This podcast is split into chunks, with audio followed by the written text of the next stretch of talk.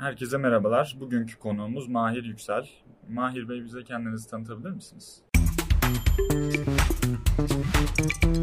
E, merhabalar, Mahir Yüksel ben. E, siber güvenlik uzmanıyım.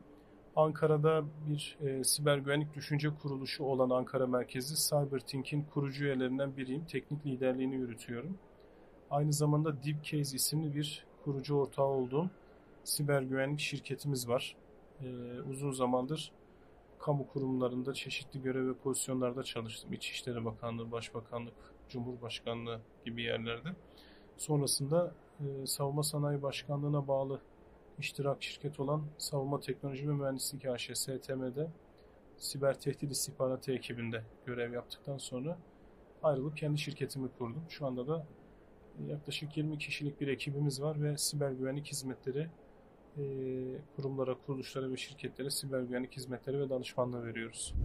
Çok güzel. E, siber güvenlik nedir Mahir Bey? Tam olarak bize detaylı bir bilgi verebilir misiniz bu konuda? Tabii ki. Siber güvenlik dediğimiz şey aslında e, bizim yaptığımız iş aslında bilginin güvenliğini sağlamak. Dolayısıyla biz bir üst küme olarak bilgi güvenliği üst kümesini e, baz alıyoruz. E, yani masanın üzerinde duran bir evrak, cebinizdeki bir kağıtta yazan bir bilgi, bilgisayarınızda duran bilgi, cep telefonunuzdaki bir bilgi aslında bilgi güvenliği kapsamında. Fakat şu konuda ayrışıyor. Ee, biz elektromanyetik veya elektrooptik ortamlarda bulunan bilginin güvenliğine aslında siber güvenlik diyoruz. Yani dijital ortamda bulunan bilginin güvenliğine biz siber güvenlik diyoruz. E, masanızın üzerindeki evrak e, dijital ortamda olmadığı için biz onu güvenlik dışında sayamayız. O da bilgi güvenliği üst kümesinin altında değerlendiriliyor. E, siber güvenlik böyle bir şey. E, bir diskte, bir bilgisayarda, bir flash bellekte herhangi bir taşınabilir ortamda bulunan verinin, bilginin veya enformasyon parçacığının güvenliğini sağlamak için uğraşıyoruz. Biz buna siber güvenlik diyoruz ve bu alanda çalışan kişilere de siber güvenlik uzmanı diyoruz. Çok güzel. Siber güvenlik aslında ülkede şu son zamanlarda çok fazla duyduğumuz, dünya genelinde de son zamanlarda duyduğumuz bir kavram haline geldi. Peki siber güvenliği biz insanlara nasıl yöneltebiliriz? İnsanların bu konuda bilgilenmelerini, insanların bu konuda bilinçlenmesini nasıl sağlayabiliriz? Aslında şöyle, bu soruyu şöyle cevaplamak lazım. E, son 15 yılda telefonların akıllı hale gelmesiyle birlikte aslında biz cebimizde akıllı telefonlar yani bilgisayarlar taşıyoruz diyebiliriz. Çünkü onların da üzerinde bir işlemci var, bir disk alanı var. Yani aslında dijital olan her şey bugün herkesin cebinde var. Dolayısıyla internetin de beraberinde getirdiği paylaşım kültürü bizi artık kişisel bilgi güvenliğini düşünmeye ve değerlendirmeye itiyor. Sebebi şu, e, şimdi eskiden insanlar bilgi paylaşımı için medya, gazete, televizyon gibi ortamları kullanmak zorundaydı. Ama şimdi artık herkes her şeyle her türlü bilgiyi her türlü ortamda paylaşabilir durumda. E, dolayısıyla burada bir güvenlik problemi de beraberinde geliyor. Yani siz bugün tatile giderken Instagram'a ailecek tatile çıkıyoruz diye koyduğunuzda e, ve profiliniz herkese açıksa aslında mahalleye işte dadanmış bir hırsız sizin o an tatilde olduğunuzu bilip sizin evinizi hedefleyebilir. En basit örneklerden biri. Aynı zamanda biz bütün hayatımızı internet ortamında yaşadığımız için artık e, işte paylaşım kültürü dedik. Paylaşım kültürü e, bizi paylaşım yapmaya iten bir şey olduğu için artık her anımızı, her zamanımızı biz aslında internette yaşıyoruz. Dolayısıyla çevremizdeki insanlar, müşterilerimiz, arkadaşlarımız, ailemiz, patronumuz e, bizi sosyal medyadaki kimliğimizle de tanımaya başladı. Ama bunun beraberinde getirdiği güvenlik riskleri var. Bu güvenlik risklerinden birincisi şu. Siz bir bilgiyi paylaşırken o bilginin mahrem bir bilgi olup olmadığını ölçmek zorundasınız. Her bilgiyi internet ortamında paylaşamazsınız. Ama maalesef birçok insan artık bu bilgiyi çeşitli sosyal medya kanallarında paylaştığı için bu bilgiler erişilebilir durumda. Örnek olarak geçtiğimiz günlerde Instagram'da üniformanla fotoğrafını paylaş diye bir akım çıktı. Tabi Güneydoğu'da, Doğu Anadolu'da kritik bölgelerde görev yapan askerler ve polisler üniformalı fotoğraflarını paylaşmaya başladı ve üzerinde konum bilgisiyle birlikte Mesela bu doğrudan aslında milli güvenliği tehdit eden bir faktör. Yani belki diyeceksiniz ki oradaki bir askerin bilgisini paylaşmasının ne anlamı var? Sadece şunu söyleyebilirim. dijital bir e, kamera ya da bir telefon makinesinin üzerindeki kamera ile çekilmiş bir fotoğrafın içerisinde, bir fotoğraf dosyasının içerisinde yaklaşık 30 tane e, nesne var. Bunlar nedir? Kameranın zoomlama değerinden tutun, gündüz mü çekilmiş o görüntü, gece mi çekilmiş, ondan sonra işte karanlık değeri, aydınlık değeri, konum bilgileri, telefonu çeken telefonun markası, modeline kadar bu bilgiler üzerinde tutuluyor. Biz buna metadata diyoruz. Sadece bu metadatadan bile e, çok ciddi bilgi birikim çıkarımı yapılabilir. Çok güzel. Peki siber güvenliği bizim sağlayabilmemiz için uygulanan metotlar neler? Yani nasıl teknikler uygulanarak siber güvenlik yayılıyor, siber güvenlik öğretiliyor? Şimdi e, bir birey olarak birincisi cep telefonlarımızda ve kullandığımız dijital e, cihazlarda bir antivirüs kullanımı olması gerekiyor.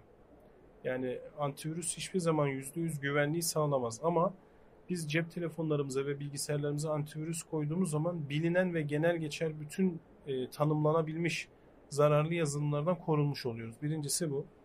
İkincisi zararlı dosya içeren veya zararlı bağlantı içeren web sitelerine istem dışı bir şekilde gitmenin de önüne geçmek için operatörlerin güvenli internet hizmeti var.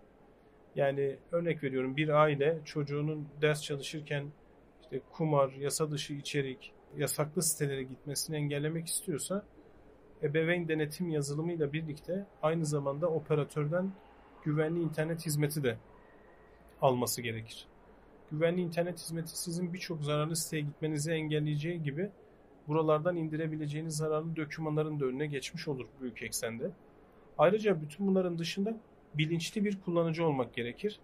Ee, yani parola güvenliği, e-posta güvenliği gibi konulara dikkat etmek gerekiyor. Çünkü birçok kullandığımız birçok servis, birçok uygulama aslında bu e-posta adreslerine bağlı. Siz e-posta adresinizin güvenliğini sağlayamazsanız e-posta adresiniz bir şekilde birilerinin geçtiğinde bu sefer sosyal medya hesaplarınız, e, kişisel başka hesaplarınız bunlar da e, ele geçirilebilir durumda oluyor. Ayrıca tabii bireylerin dışında kurumların ve şirketlerin de alması gereken önlemler var. Şimdi bugün şöyle kafanızı camdan dışarıya çıkartıp baktığınız zaman sokaklarda gezen jandarma, polis arabaları, e, kolluk kuvvetlerini görüyorsunuz. Aslında devlet şehrin güvenliğini, toplumun güvenliğini sağlamak için o an olan bir olaya karşı değil, olması ihtimali olan bir olaya karşı proaktif bir güvenlik hizmeti sunuyor. Yani olması ihtimali olan bir olaya karşı bu şehrin sokaklarında binlerce polis görev yapıyor. Sınırımızda binlerce jandarma ve silahlı kuvvetler personeli görev yapıyor. Bunlar olması muhtemel olaylar için alınan tedbirler ve bu bize şunu gösteriyor. Bu kadar insan devlet için aslında e, maaş alıyor, işte eğitim gideri, personel gideri, teçhizat gideri, bir sürü gideri var. Bunu niye yapıyoruz? Güvenliği sağlamak için. Güvenlik demek ki maliyetli bir iş. Aynı, aynı şekilde siber güvenlik de böyle. Yani bir siber güvenlik yatırımı yapmak zorundasınız. Kurumlar ve şirketler için söylüyorum bunu. Ee, bir hacker'ın hedefi olduğunuzda bir hacker veya bir siber saldırgan sizin bilişim sistemlerinizi etkisiz hale getirebilir. Bilişim sistemini etkisiz hale getirmenin dışında sistemlerinize sızıp e, finansal sırlarınızı, ticari sırlarınızı çalıp başka bir şirketle de para karşılığı satabilir, anlaşabilir. E, sizin hizmetlerinize erişim sağlayıp erişimi durdurup servis veremez hale getirebilir. Dolayısıyla buradaki kaybı göz önünde bulundurarak bir güvenlik yatırımı yapmak durumundasınız. Bu güvenlik yatırımı sizi birçok bilinen tehlikeye karşı korumuş olur. E, hedef odaklı saldırılara ve ransomware dediğimiz fidyecilik saldırılarına karşı ise alınabilecek farklı tedbirler de söz konusu. Birincisi e, bilgi güvenliği farkındalığı eğitimi. Kurumların ve şirketlerin bütün çalışanlarına bilgi güvenliği farkındalığı eğitimi vermesi gerekiyor. Çünkü zincirin siz güvenlik yatırımı yapabilirsiniz, teknoloji yatırımı yapabilirsiniz, donanım yatırımı yapabilirsiniz ama zincirin en zayıf halkası olan şey aslında burada insan.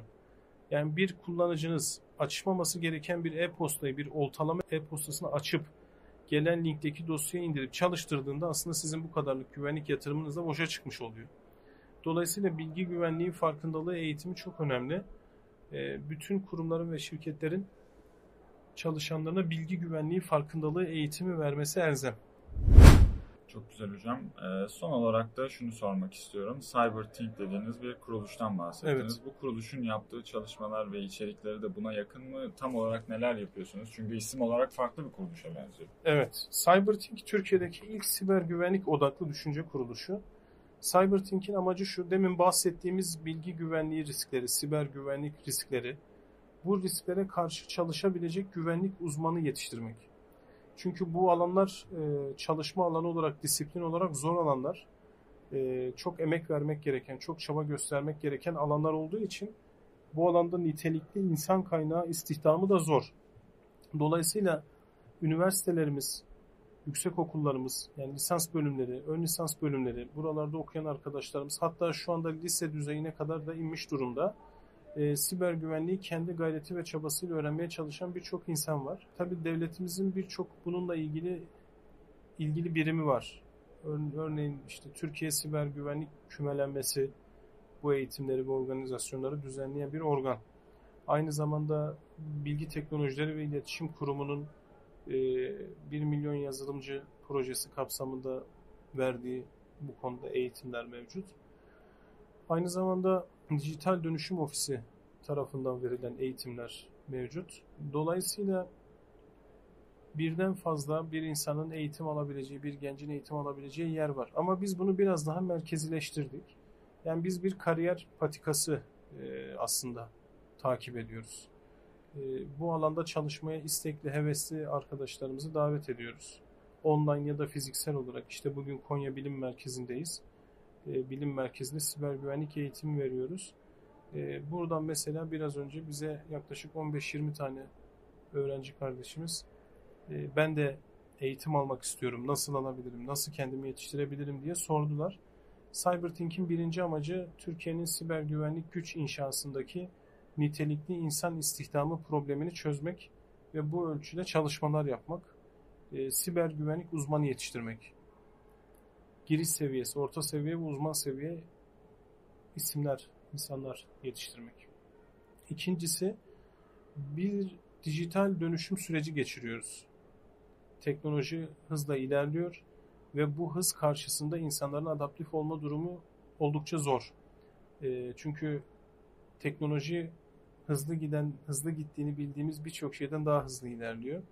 Dolayısıyla bizim ailelere ve öğretmenlerimize yönelik ortaokul ve lise seviyesinde dijital dönüşüm ve toplumsal mahremiyet eğitimimiz var. Birer saatlik sunumlar şeklinde öğretmenlerimize ve velilerimize ayrı, öğrencilere de ayrı eğitim veriyoruz. E, dikkat edilmesi gereken şeyler, riskler, siber güvenlik anlamında gençlerin ortaokul ve lise düzeyinden başlayıp yapabilecekleri konular e, bunlara özellikle eğiliyoruz.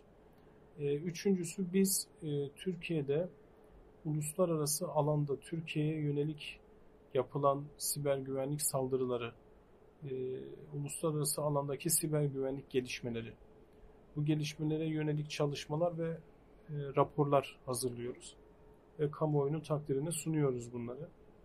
Ee, örneğin en son yayınladığımız bir raporda WhatsApp şirketinin e, İrlanda ve birkaç ülkede konumlandırdığı bine yakın personelinin WhatsApp içeriklerini okuduğuna dair e, bir bulgu vardı. E, bunu inceledik. Bunu kamuoyunun takdirine sunuyoruz. Aslında siz kullandığınız uygulamalarda uygulamanın sahibi olan şirketlerin ne yaptığını bilmiyorsunuz. Onun için buradaki hassasiyet ve farkındalık da çok önemli. Bu konuyu da kamuoyunun dikkatini çekecek şekilde, celbedecek şekilde çalışıyoruz. Ee, yaklaşık 15 kişilik bir ekibiz CyberThink tarafında. Ee, arkadaşlarımız bu çalışmaları yürütüyorlar. Gayet çalışmalar güzel gidiyor. Ee, Ankara'dayız ama e, artık dünya dijital bir köy olduğu için online olarak bize katılmak, destek vermek isteyen, uluslararası ilişkiler, siyaset bilimi, siyasal ilişkiler alanında okuyan, e, sosyoloji alanında okuyan, toplum bilim tarafında çalışmalar yapmış arkadaşlarımızı da biz bu alana çekmek istiyoruz. Çünkü bir hacker dediğiniz zaman insanların kafasında geceleri uyumayan, gündüzleri yatan, e, her gün pizza yiyen bir karakter canlanıyor ama ben size e, takım elbiseli hackerlar da anlatabilirim. Dolayısıyla toplum bilim burada çok önemli. İnsan psikolojisinden anlamak, sosyolojiden anlamak, uluslararası ilişkiler ve diplomasiden anlamak çok önemli. Çünkü bir örnek vereceğim. E, NATO zirvesinde Amerika Birleşik Devletleri Başkanı Joe Biden e, Rusya Başkanı Putin'e bir liste verdi. Bu listede Amerika Birleşik Devletleri altyapısına düzenlenen saldırılar ve bu saldırıları düzenleyen grupların isimleri var. E, diyor ki bu saldırıları durdurun. Ve bu NATO zirvesinde gündem olacak kadar önemli bir konu haline gelmiş durumda. Saldırılar artık devlet destekli bir hal aldığı için bugün Çin devletinin, Rusya'nın, İran'ın, Amerika'nın, İngiltere'nin, İsrail'in e, ve sayabileceğimiz birçok ülkenin Orta Doğu'da dahil olmak üzere birçok ülkenin bir siber ordu kurma çalışması var. Bunu kuran da var, işleten de var, kurmak üzere olan da var. E, dolayısıyla siber güvenlik teknoloji var olduğu sürece önemini koruyacak olan bir şey.